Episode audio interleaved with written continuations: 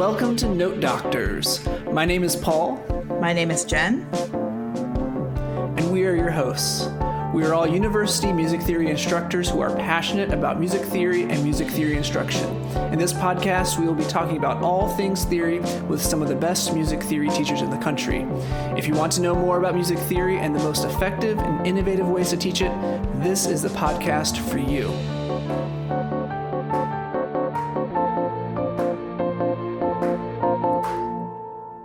Welcome back to another episode of Note Doctors, the music theory and pedagogy podcast. Thank you so much for joining us on this quite special occasion uh, because this episode is a collaboration with the fine folks at the Journal of Music Theory Pedagogy. So, what is the Journal of Music Theory Pedagogy? Well, it is the place to find the most up to date and innovative research done in the area of music theory pedagogy.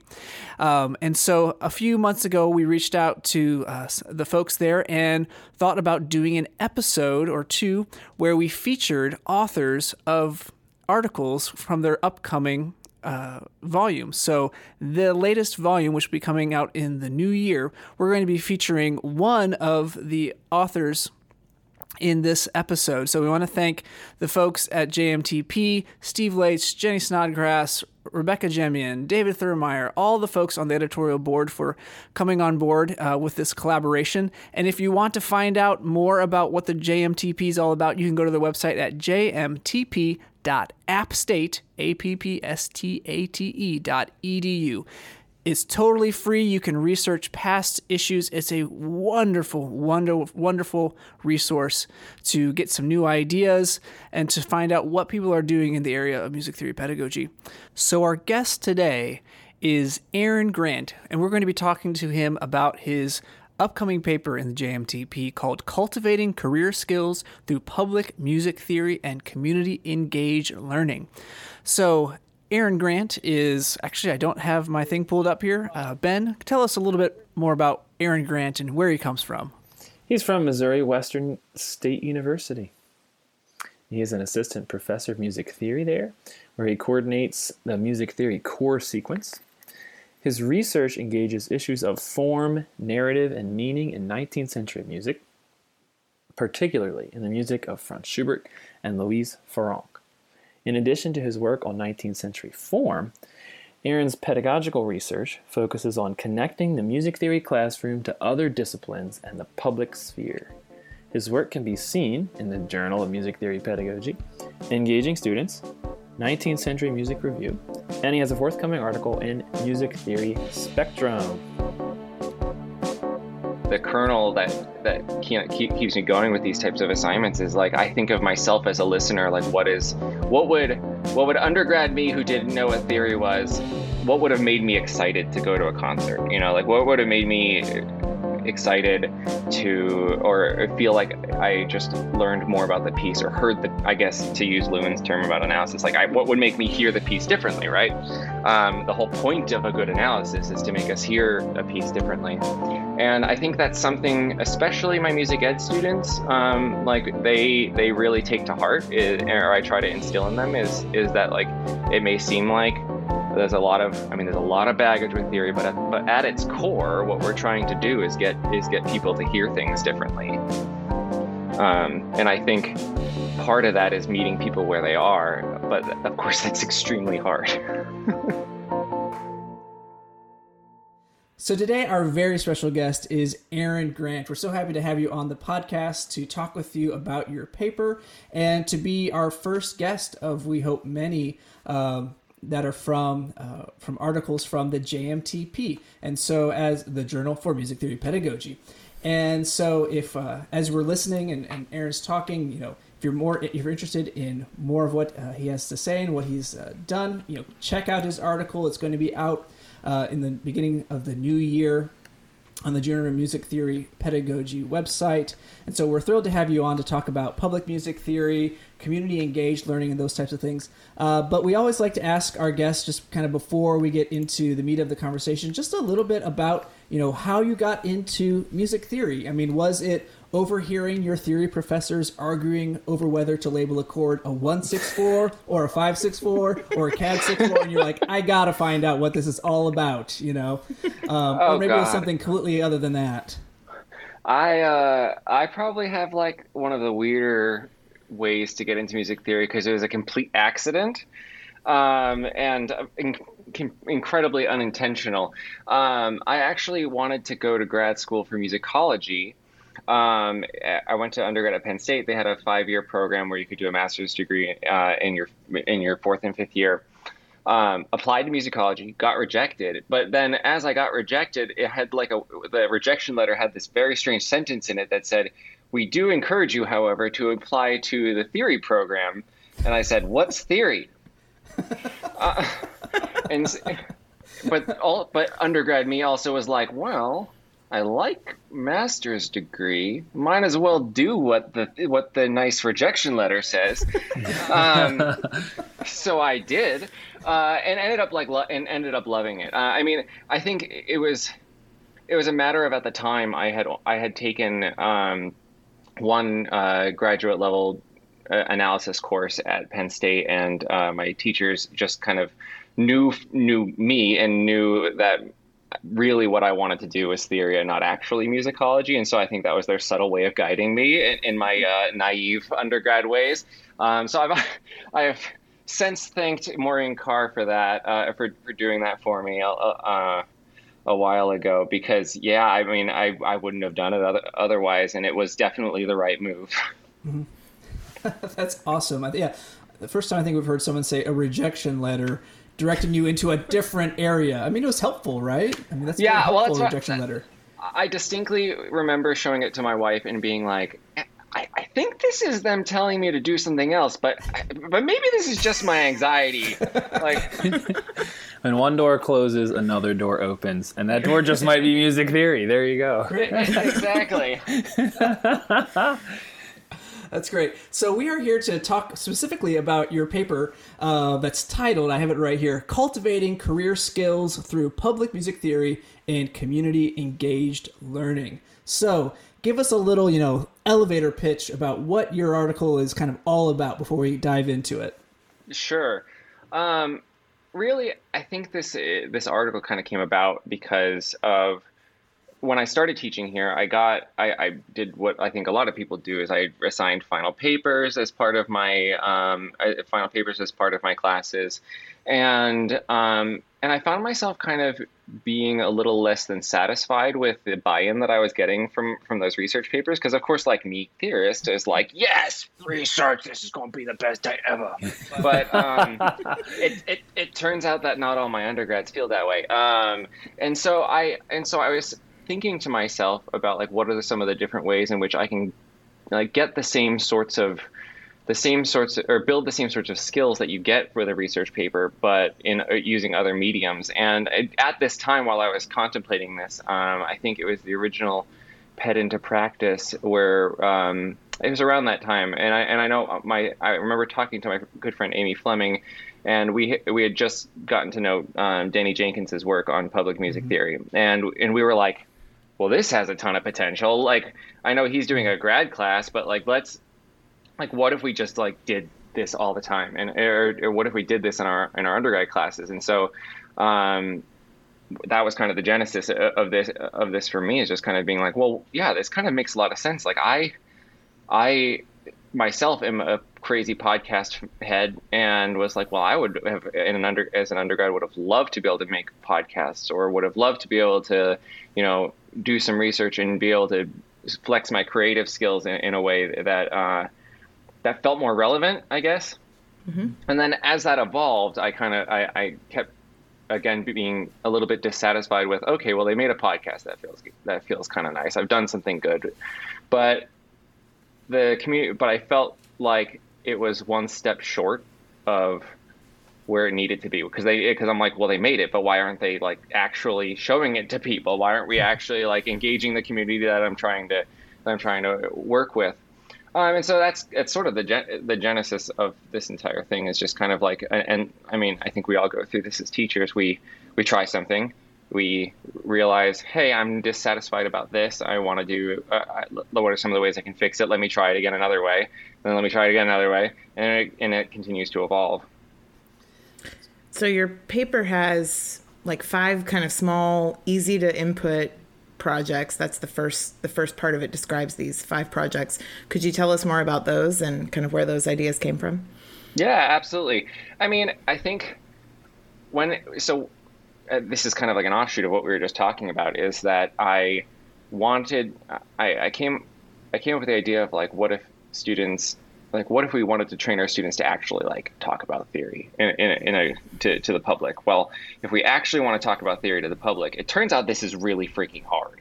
Um, mm-hmm. like really hard. And i and so i began with a big with the big project actually whatever part i think it's part two of my article i talk about that. And that's we start i started there but noticed that a lot of my students just kind of freaked out like got the deer in headlights moment. And so next go around um, I started trying to incorporate some smaller exercises throughout the semester to get to kind of get them ready for it. Mm-hmm. Um, and again, I can't take full credit for all of the for all of these things. My friend Owen Owen Belcher and I have had a bunch of conversations about how to do this because he also is extremely interested. We have an article in uh, engaging students about more of these kind of small scale um, ideas. Uh, so we, we did everything from like pre-concert er, from pre-concert lectures to program notes to teaching to teaching demos. Um, I really like in particular the, the idea of using of having students translate pieces into kind of graphic analyses. Um, the idea stemming from uh, I feel like I get all my ideas from my friends, so I apologize if I just like shout out a whole bunch of people. But like my, my, my friend Dan, my friend Dan Ketter showed me one. He's a he's the he's a cellist and a theorist at Missouri State, and um, he showed me the Toronto Symphony Orchestra's uh, graphic analyses at one point, um, and we collaborated actually on for to do one of our own for um, for a concert that he was doing. And I thought, well, this is really fun. We should do this for like I should do this in my classes it's fantastic. And um, we have since like traded traded assignments, um, and I think my students kind of enjoy again being able to take theory and apply it in in ways that feel more real world. I feel I feel like I could do this. Uh, I could do this and show my parents, and they actually know what I'm talking about. Mm-hmm. I did that exact thing at a Dallas Symphony concert where you had a, an app on your phone, and while you were listening to the concert, you had this app up, and it would show you a different kind of color scheme and different sections of the piece, and then what sections you were in. It would even have like a zoomed out view of the piece, and then it could zoom into a certain section, and then just a short description. You know, not super technical, like you said. You know, very relatable to a person who doesn't read music, a person who doesn't know, you know, what a sonata form is, etc. And you know, following that, I, there were a lot of people that had that had it um, on around me, and I found it really useful. And I think it's something that you know uh, can be really uh, rewarding for students to make for other people, make it more relatable to to people they're talking to on campus and stuff. Well, and also, I mean, like you said it as a listener, you make it, it makes a big difference for you, and so I think like that's that's kind of where like my the kernel that that keeps me going with these types of assignments is like I think of myself as a listener. Like, what is what would what would undergrad me who didn't know what theory was kind of or like when I was a I guess when I was a freshman and I didn't know theory at all. Uh, like, what would what would have made me excited to go to a concert? You know, like what would have made me excited to or feel like I just learned more about the piece or heard the I guess to use Lewin's term about analysis like I, what would make me hear the piece differently right um, the mm-hmm. whole point of a good analysis is to make us hear a piece differently and I think that's something especially my music ed students um, like they they really take to heart it, or I try to instill in them is is that like it may seem like there's a lot of i mean there's a lot of baggage with theory but at, but at its core what we're trying to do is get is get people to hear things differently. Um, mm-hmm. and i think part of that is meeting people where they are but of course that's extremely hard. Yeah. Right. Yeah. Well right. We're trying to get people to hear labels and see sounds. I mean it's like a it's a really complicated thing we're asking for actually of our students. And i think too we've all had that experience of like somebody asks you what you do and you're like, oh no, I usually just say something like, I'm a music professor. And if they're like, oh, do you teach voice? I'm like, well, no. No, it's, it's What do you- you teach play? something What called, do you yeah, what do you play? Or, you and know, you oh, do you "I- sing? Yeah. So, you know, and I've often said things like, oh, it's like being an English teacher where the first couple of semesters you teach grammar and syntax. And then later on, when students understand more, you teach literature and deeper cultural meanings and things like that. But you're still having to rely on other things. And a lot of times people are just like nicely nodding. So I love the idea of giving your students right out the gate the the notion that music theory is applicable to things that they will be doing in their careers and it's a valuable way for them to be able to explain their you know take what they know and give it to other people which is something all musicians have to do in some way shape or form No, exactly. I mean, you and like one of the one of the assignments that I that I did that I like I, I secretly like loved talking about this in the article because I got to mention the Great Trailer Park musical, which is actually surprisingly good, but a, like a ridiculous name. Um, I'm also um, I walked into that being like, okay, so that's what we're doing now. I'm I am that was my first year here, and I was like, so these are the types of musicals. Okay, as like a musical like head i was like okay. Uh, but we but it's it's actually really like it's actually pretty good.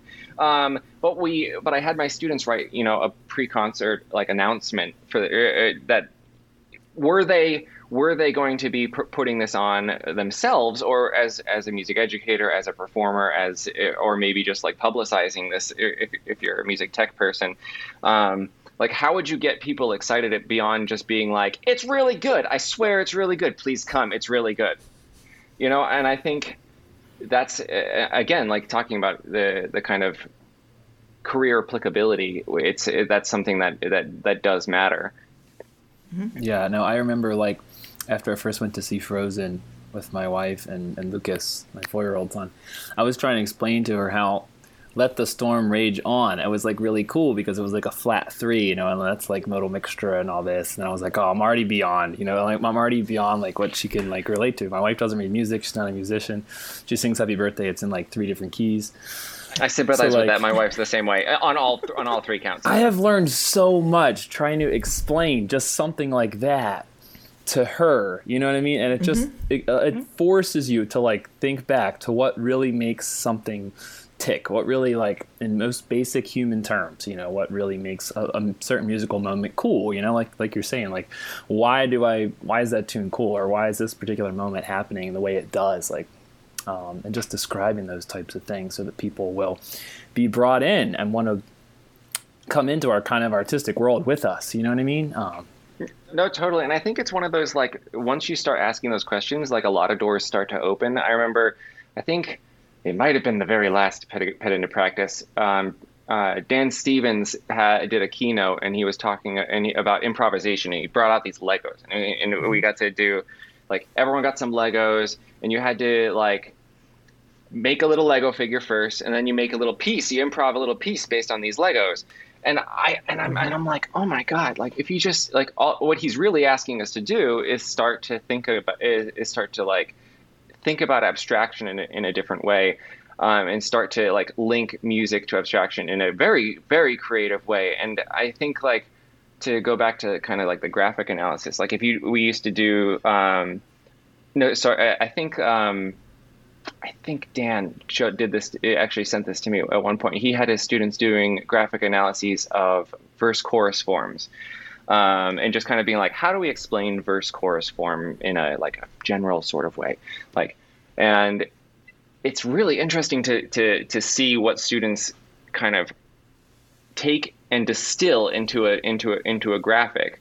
Um, I do something kind of similar when I introduce binary forms, actually, where I I'm like if I told you there's a form that started like stable and then it like alternated like this stable section followed by like some unstable stuff, like I want you guys to like just imagine this exists, and then add some repeat signs, and we're gonna and we're and and I want you to like do this, but I want you to like come up with a piece that were this the case, what would you do?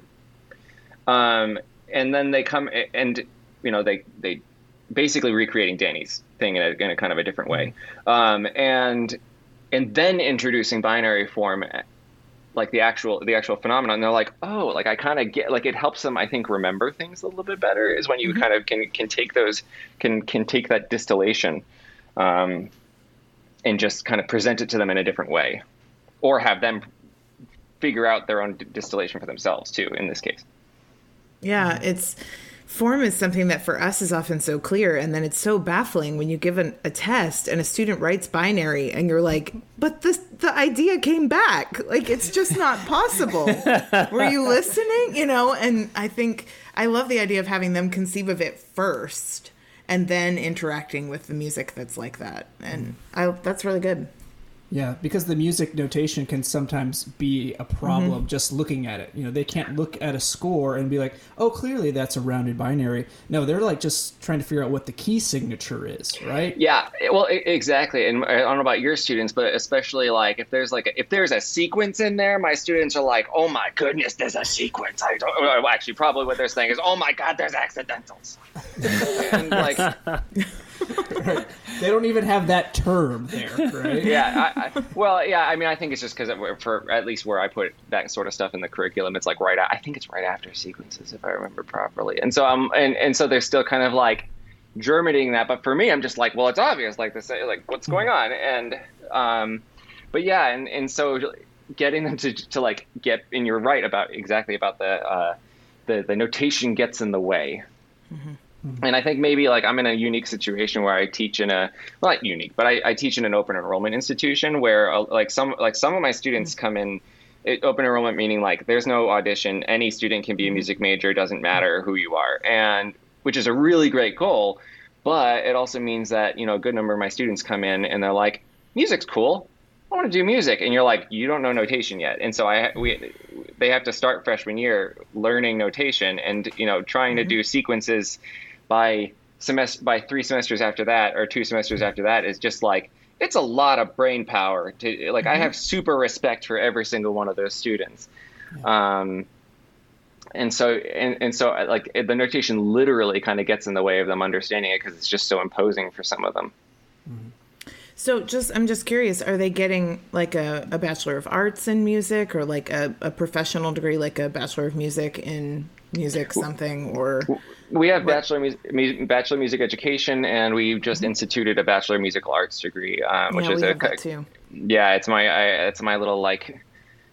That's my that's my baby. I like made that. I, I, was one of the people who helped make that. I was really. It's a cool I, degree. That sort of hybrid. It's like half professional degree, half liberal arts degree. I like it. I think it's really neat.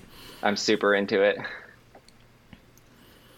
So, talk to us a little bit about the big project. You mentioned that when you first started implementing these things, you started with this kind of big project, and we've talked a little bit about the small scale projects, the you know concert reviews, the graphic scores, the pre-concert lectures. But you also mentioned in the article a kind of a larger scale project that you like to do. So talk to us a little bit about that and kind of how you scaffold that um, project throughout the semester, so students can kind of work towards that as you're going along. Totally, yeah. Uh, and again, I'll, I'll this is I probably shouldn't mention these types of things, but it's fine. I like the scaffolding came from because I didn't scaffold enough the first time. So I tried. I got. I had this beautiful idea. And that like, happens to all of us. Oh, oh yeah. I'm, yeah. I'm like yeah. I, I, got this great idea and it's gonna be amazing. They're gonna love it. And then I did it and, and I was like, wow, that um, some things turned out not great.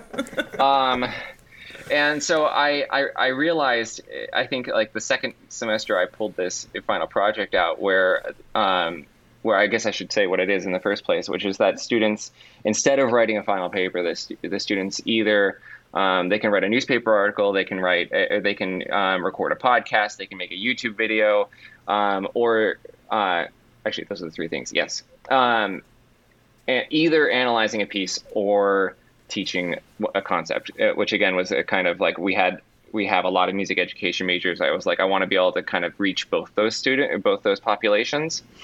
Um, and so, what I in particular found was that I don't know how theory is at other places, but ours happens before, even before a lot of our music education students have like a formal education class. Like they don't like know how to write lesson plans. They don't know how to do a lot of things.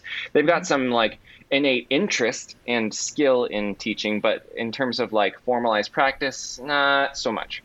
Um, and so what I found after the first time was that a lot, and I'll just talk about, I'll say two big problems happened. One is that students did a lot of blow by blow analyses and what am I I had an old musicology professor used to call it like the chemistry paper paper approach to um, or the, the yeah the chemistry paper approach to uh, mm-hmm.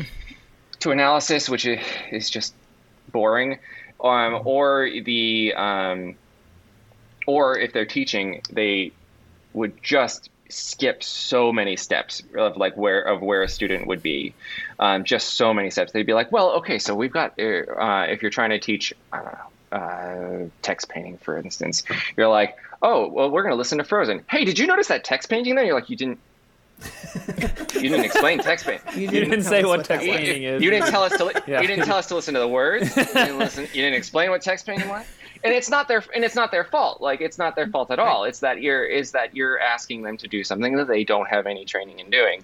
Um, and so uh, and so I started basically to try to mitigate this as much as possible. And my scaffolding has kind of increased as I've mm-hmm. as I've continued.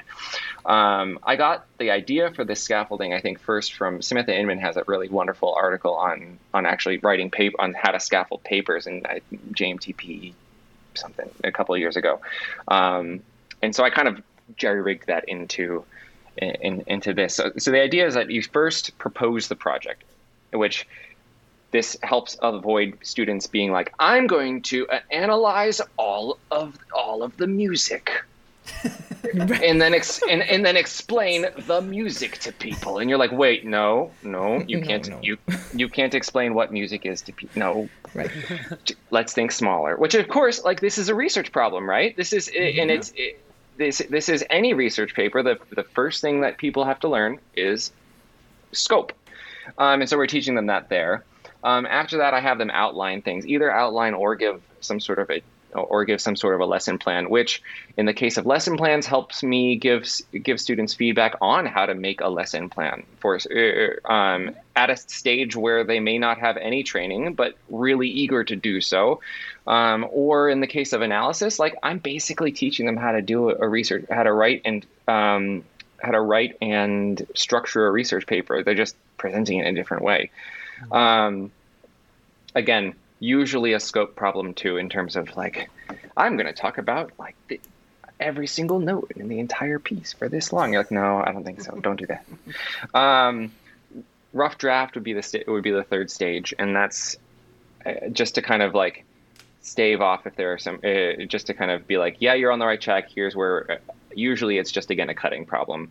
Um, either a cutting problem or in the case of teaching you'll if you ever try it try this is I find a lot of students try to be really funny, uh, and uh, the entire project just ends up being them with a comedy routine, with that, which at the end they say, and that's text painting.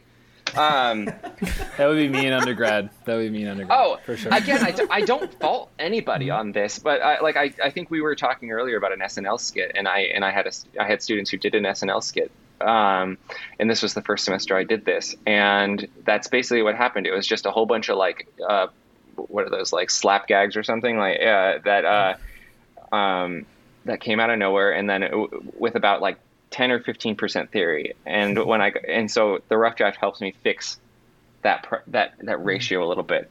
Um, and then and then I have them have students like at that point. I mean, I've given them all critique I possibly can. And so, but uh, but I think it's helpful for them at that point to see to have peer uh, evaluations, both because their student their their peers oftentimes have better things to say than me because I'm a one trick pony, um, and two because I think they it's good for them to see what their what their peers are doing.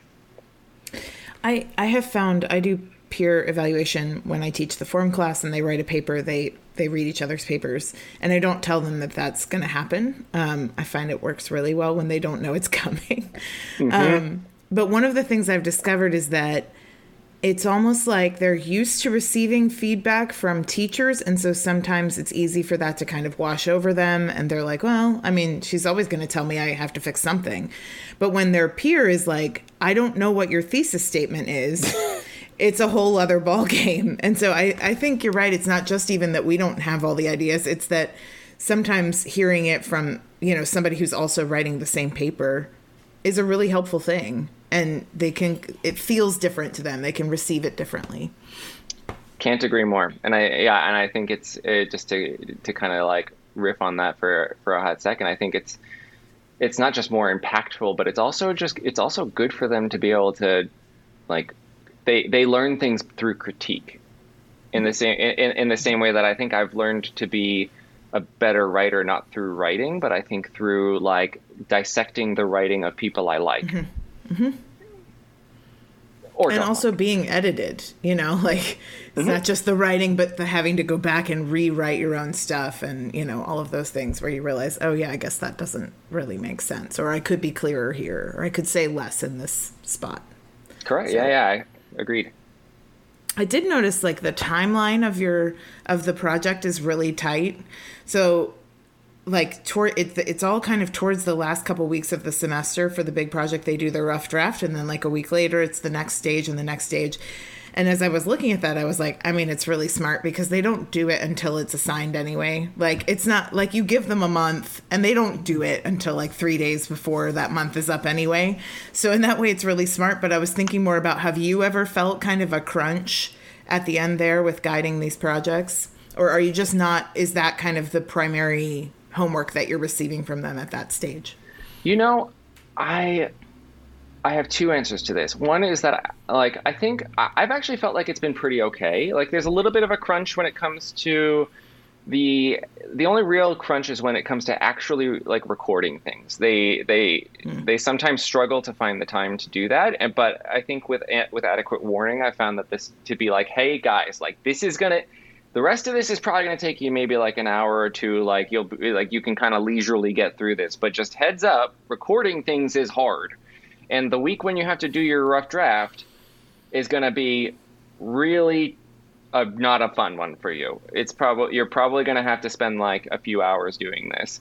Um, I think with enough warning, like my students tend to be okay, tend to be okay with it, and mm-hmm. a lot of them especially since I let them do it in groups. Um, a lot of them have like a ton of fun with it. They they like really really really enjoy um, doing it. I think they especially like trying to get a rise out of me in, in, a lot of cases.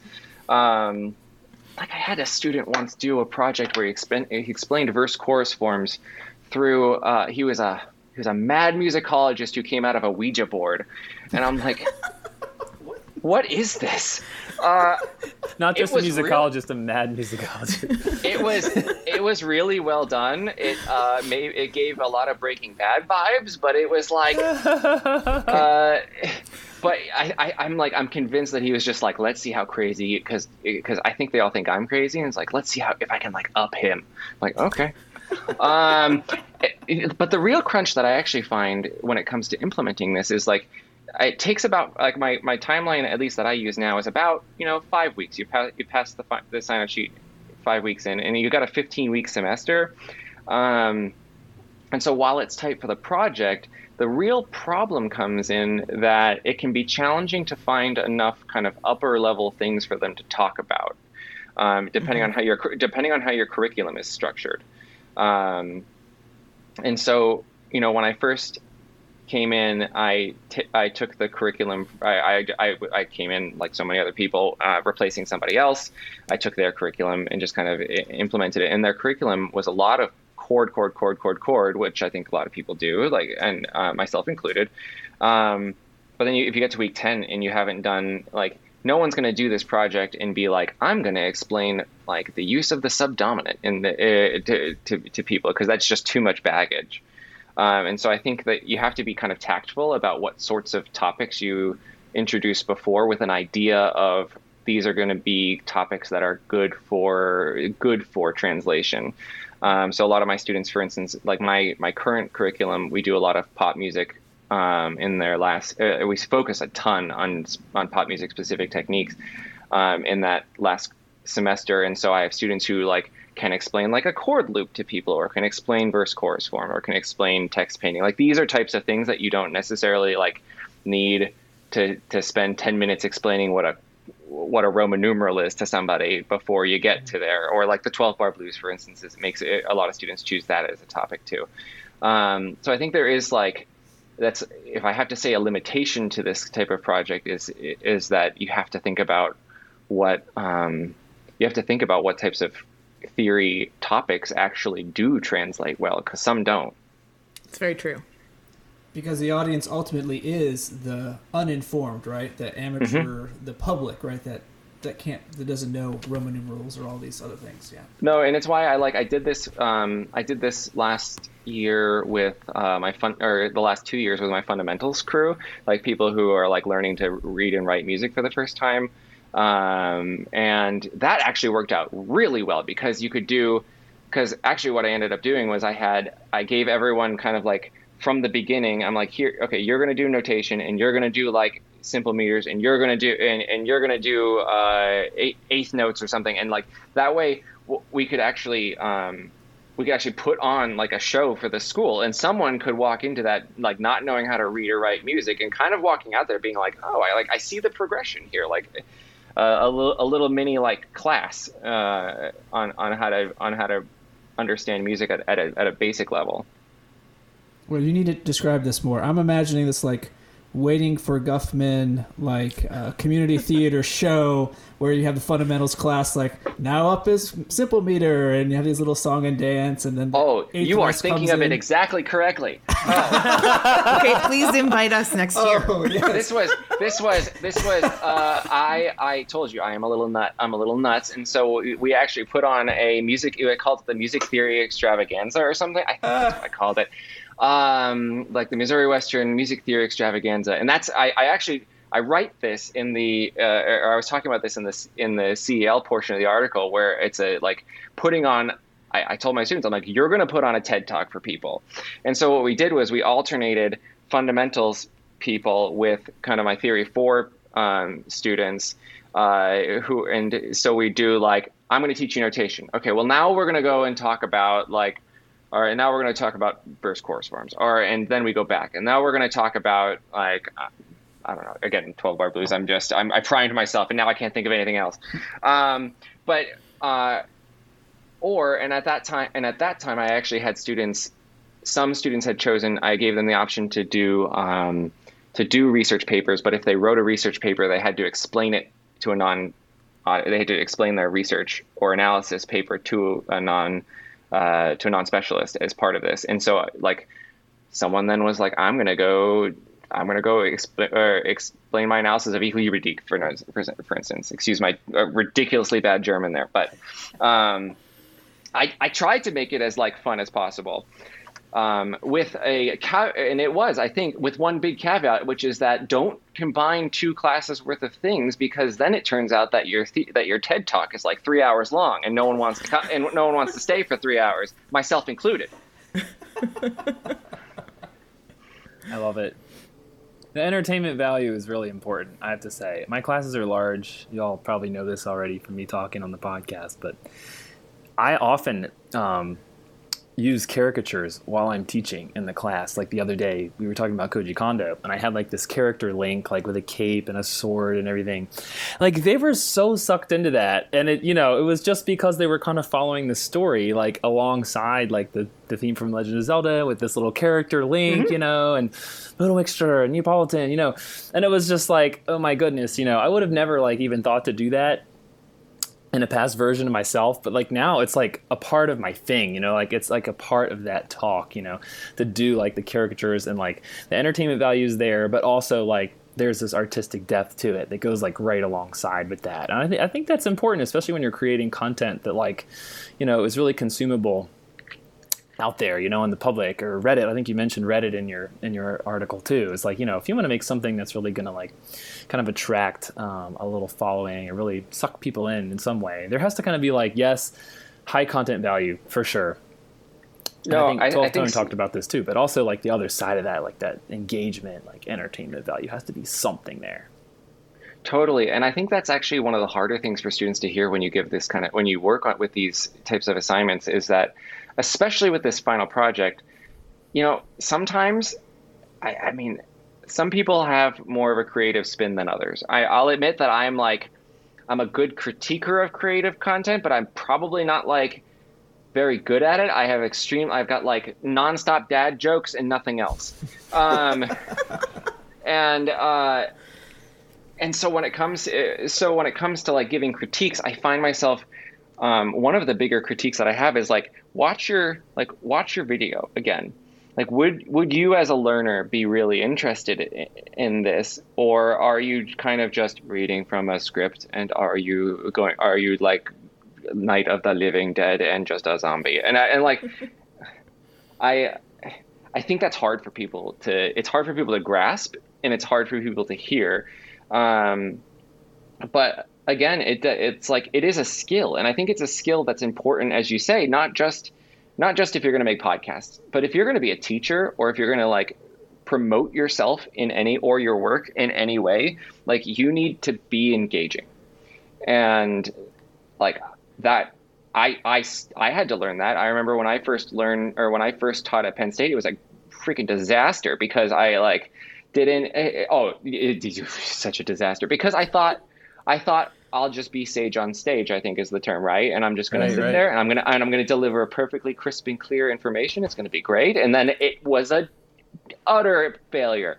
Um, and like and I learned from that that don't do that. Like it turns out being yourself, like yourself, and I tell this to my students all the time, like you as a person is much better. Uh, will be much more engaging than you as script. Like all mm-hmm. anyone wants to do is watch you is, is just learn from somebody who knows something from someone else and who's just treating you like a person, right? And like you don't need to be super comedy, but you do need to be like a person. so you have these assignments, these different uh, uh, public music theory assignments in your classes uh, I'm curious to know what is the weighting of those assignments compared to you know. I'm assuming there's other assignments that you have in the semester. Are they homework, other tests, quizzes, um, those other things? How do you balance all the different kind of assignments that you would have in a in a normal semester? I think this is hard for everyone, right? Like it's and it mm-hmm. differs depending on and I like the it was a it's it's I think ch- it depends on your student population too, because I mean, like the amount of homework we gave at Eastman was a lot different than the amount of homework I give now.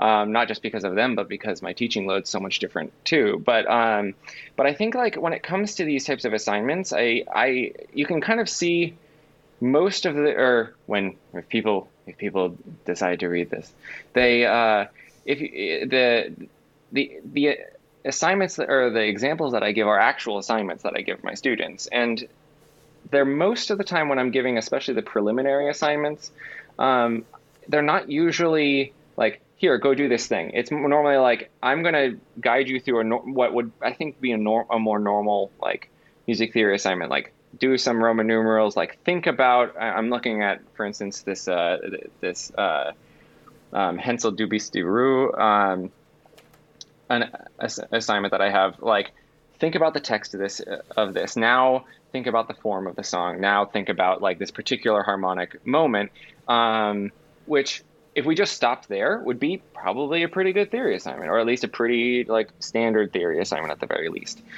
um, but i've always been the kind of person that like as an undergrad i i'll admit it's not my teacher. I will say this out front. It is not my teacher's fault. It's my fault. But I find, but I had a hard time understanding the why behind things. I had a hard, a hard time, like being like, okay, well, I got that like four chord here. Like, uh, now what?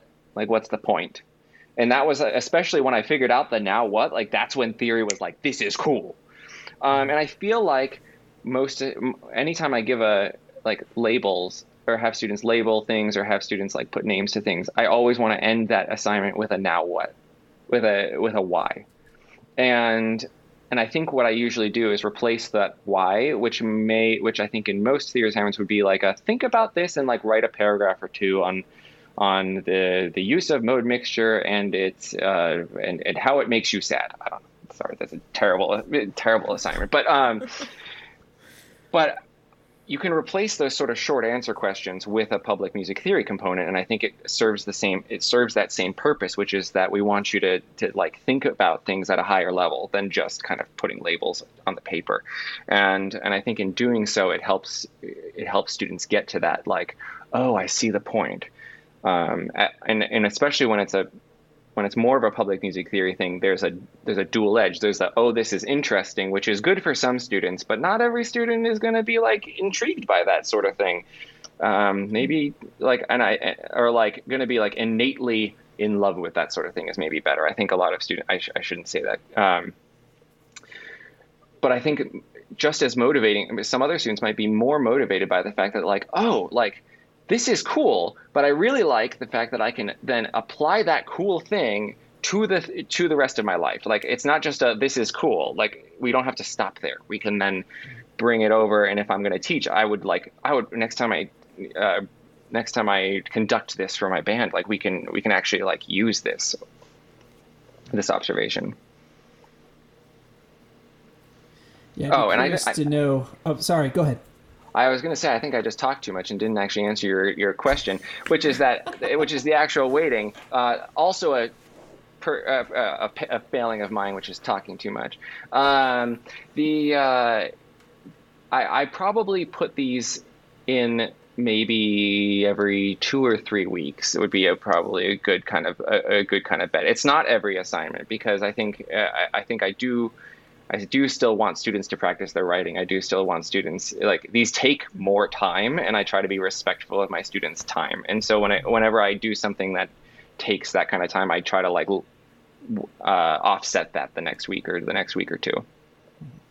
Yeah, and I like how it addresses you know different literacies for students. You know, rather than just always writing and prioritizing you know the written word, we have students coming in you know with all sorts of different experiences, backgrounds, and yeah, they, their writing might not be great, but they can communicate incredibly well verbally, right, or visually, or something like that. So mm-hmm. being able to allow those students to apply those other literacies, I think, is a great thing to do. I would be curious to know a little bit more about uh, the the community engaged learning. So we talked a little bit about the the theory variety show, uh, and but maybe maybe from the angle of you know how did you go about you know finding venues outside of the classroom, or uh, what were you thinking? Because it's often hard to for for faculty to kind of, especially theory folks, I think, because we don't do a. It's not a performance, right? If we had a choir or a band, yeah, of course we're going to engage with uh, the public. We're going to go to a nursing home and play, or we're going to do these different things. We're doing theory, right? Um, and so, what types of outside of the classroom um, environments and places did you kind of explore and find that were uh, successful? Yeah, I mean, I think this is probably like I, I, mentioned that this was a real dissatisfaction I had with this sort of assi- uh, with the assignment. Even though I like loved, I loved the way students were using like applied learning in in, in different ways. But I just it's uh, um, when we are doing these projects, but I, I just felt myself being very unsatisfied with. Well, then, then, well, now what? You know, and yeah, they could just post it to YouTube, or yeah, they could post it to the podcast, but like it's still then it just feels like posting something into the void, which I, I don't know, like anyone who's ever yelled at, at, at, the Twitter void, for instance, which I, I of course never did. Um, then um, that's what this podcast is. We're just yelling into a void. oh, it's a, it's the it's the best, and I just feel, but I but I like like I would personally, I put myself in their shoes, and I'm like, I would personally find that very unsatisfying, just being like, and, and it's done. Um, but it's really, as you mentioned, it's really hard to figure out like within the context of you know a couple weeks, what can we do?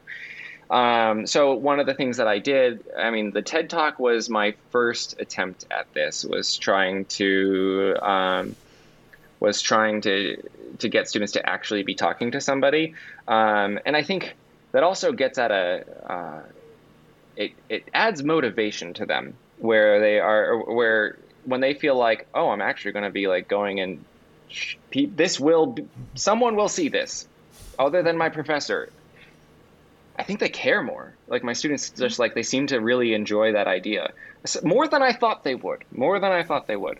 Um, so that was my first attempt. Uh, I I'm actually in talks right now with the um, so, but I found I, I found that it was with the theory TED Talk. It worked really well. I will probably do it. I will probably do it again um, when COVID is like when we can actually gather in places in, in a little bit easier of a situation.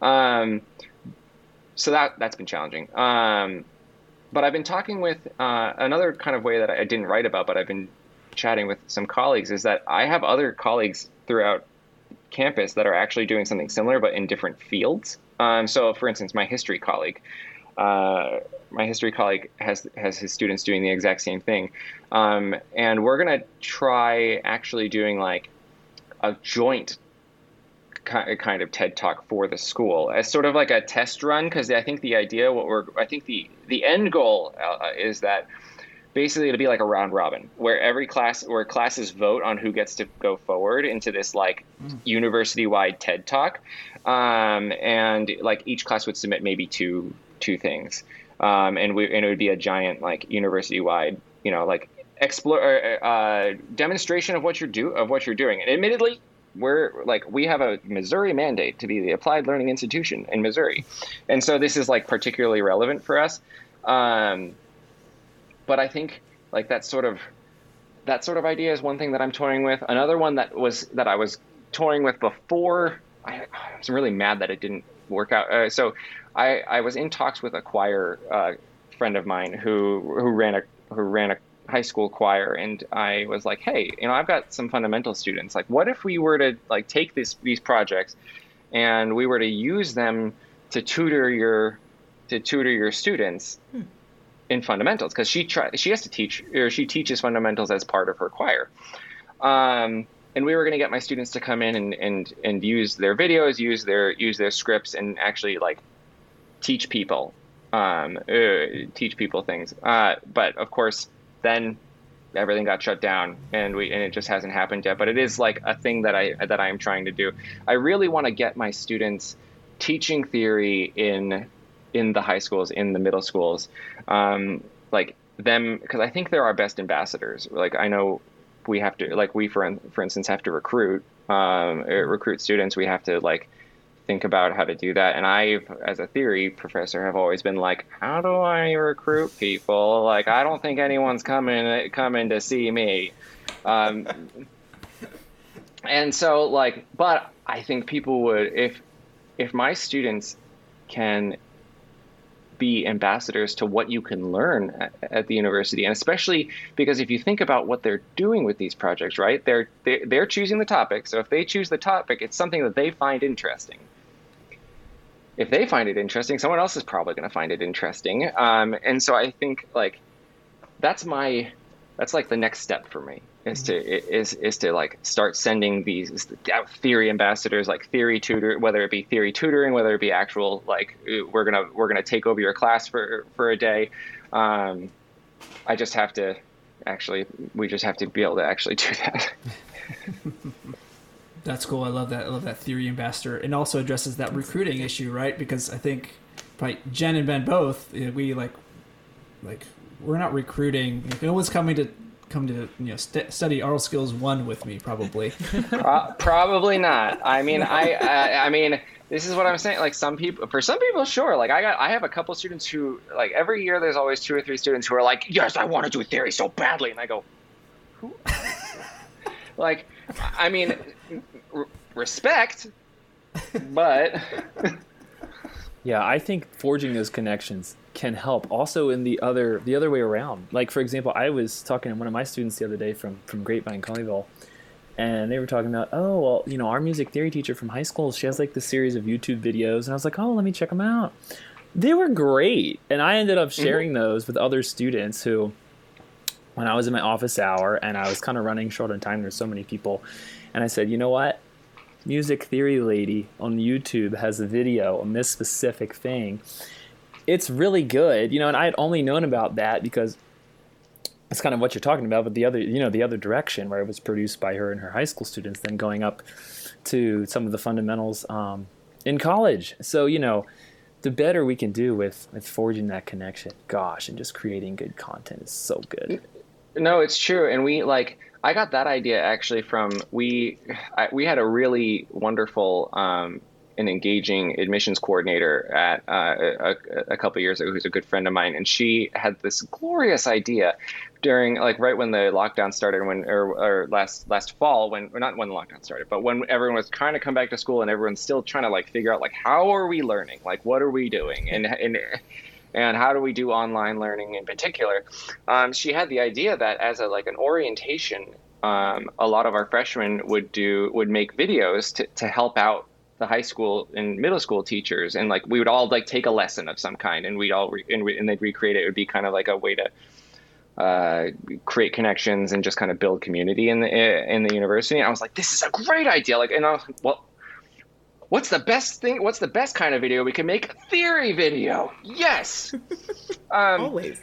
exactly. And so I was like, we can do, you know, and I think I mentioned, you know, making a class podcast or making like a class almost like video textbook.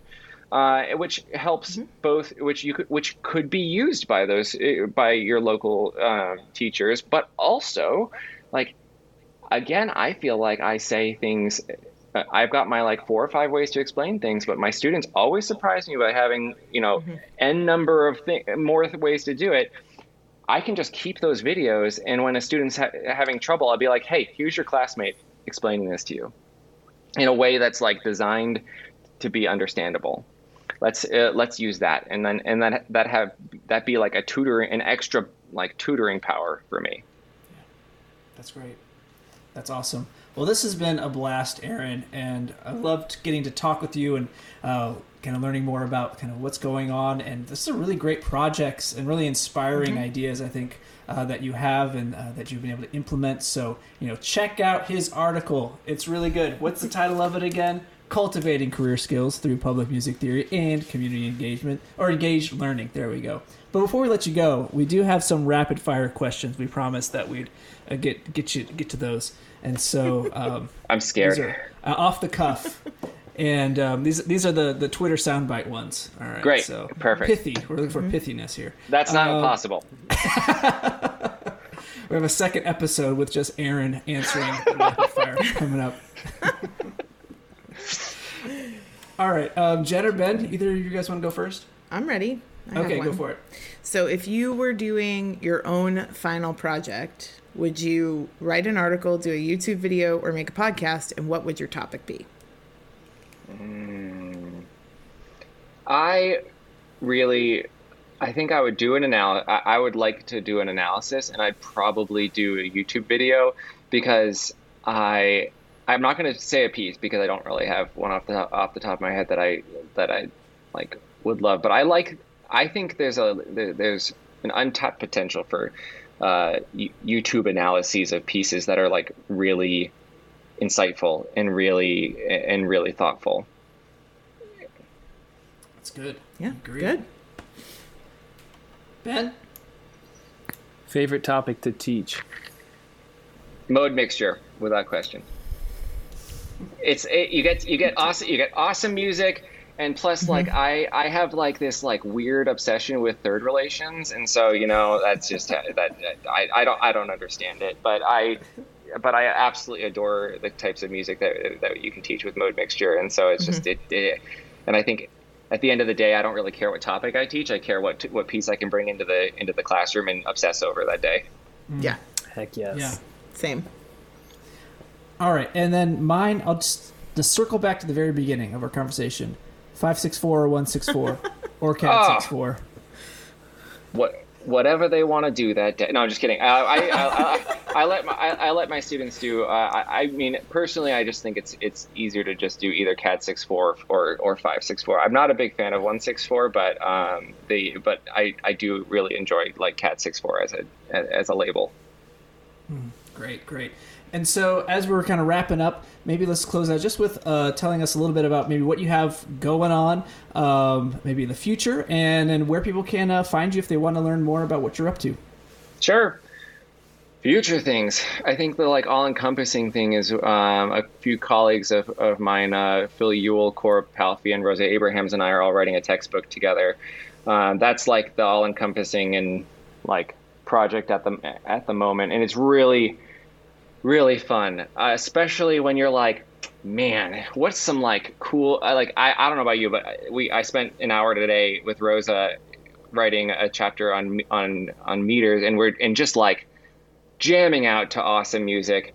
Plus, you know, you get to throw in things that are jo- that are complete jokes. I think I threw in Mariah Carey "All I Want for Christmas," and I'm not sure, and I can't promise it'll stay in there, but it makes me laugh that it's that it's in a theory textbook, and damn it, I want it there. It belongs there. Uh, it belongs there. There I go. did Celine.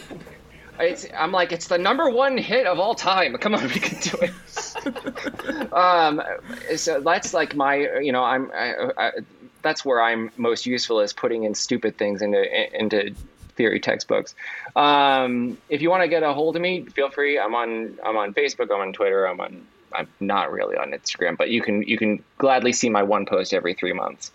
Um, well, or just email me. I'm extremely on email. So that's our show. Thank you so much for listening to Note Doctors, the music theory and pedagogy podcast. We will be back with more interviews with professors and teachers who will be dropping all sorts of theory knowledge for your education, edification, and enjoyment. So until then, bye bye.